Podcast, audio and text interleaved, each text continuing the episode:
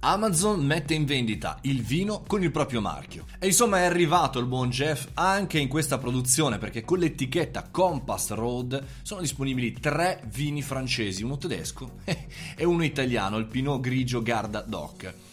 Insomma, Amazon, dopo vari tentativi, aver provato diversi prodotti a proprio brand, ha deciso di buttarsi in questo mondo. Dal marchio, insomma, del distributore a quello della piattaforma distributiva. Amazon ha quindi deciso di sbarcare nel mercato delle private label. E quindi, insomma, cosa devi fare? E per farlo, chiaramente ha adottato il marchio Compass Road.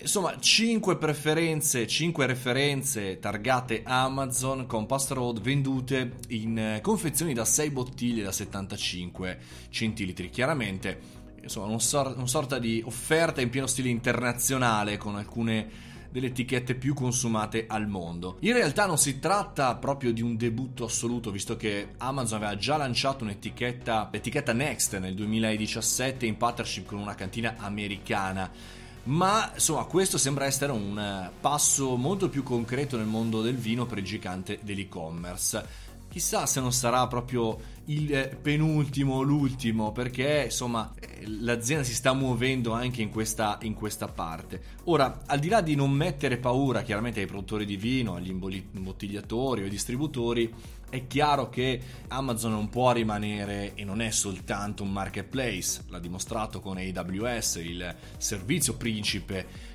di utili per quanto riguarda Amazon, cioè i servizi di clouding.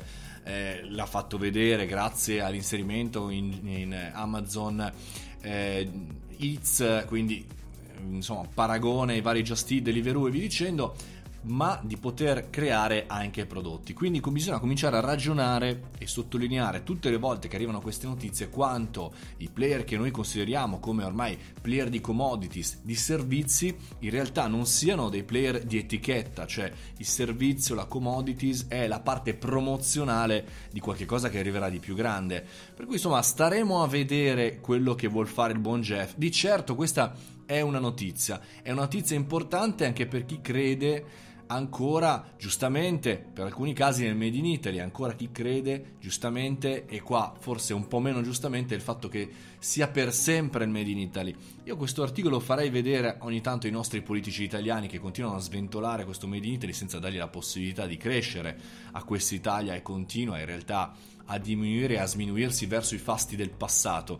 Il Made in Italy si costruisce anche con i fasti del futuro, anche con la capacità di costruire verso il futuro, verso le nuove generazioni e verso i nuovi modelli di business, per cui pensare che un operatore sia solo un operatore di servizi e non possa entrare in altri mercati e non possa essere visto come gli utenti e come i propri consumatori come un player perfetto o un poor player, come dicono quelli bravi, insomma è sbagliato ed è un errore che prima o poi si paga. Ora staremo a vedere, chiaramente non credo che acquisterò questo vino, ma è chiaro che su qualche tavola ci finirà, perché se hanno lanciato questo prodotto vuol dire che hanno già fatto degli studi, hanno capito che c'è possibilità e quindi ci si può lanciare.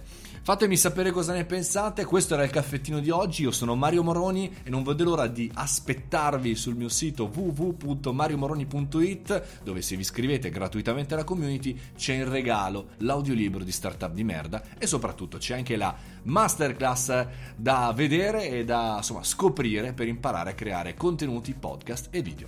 Un abbraccione, buona settimana.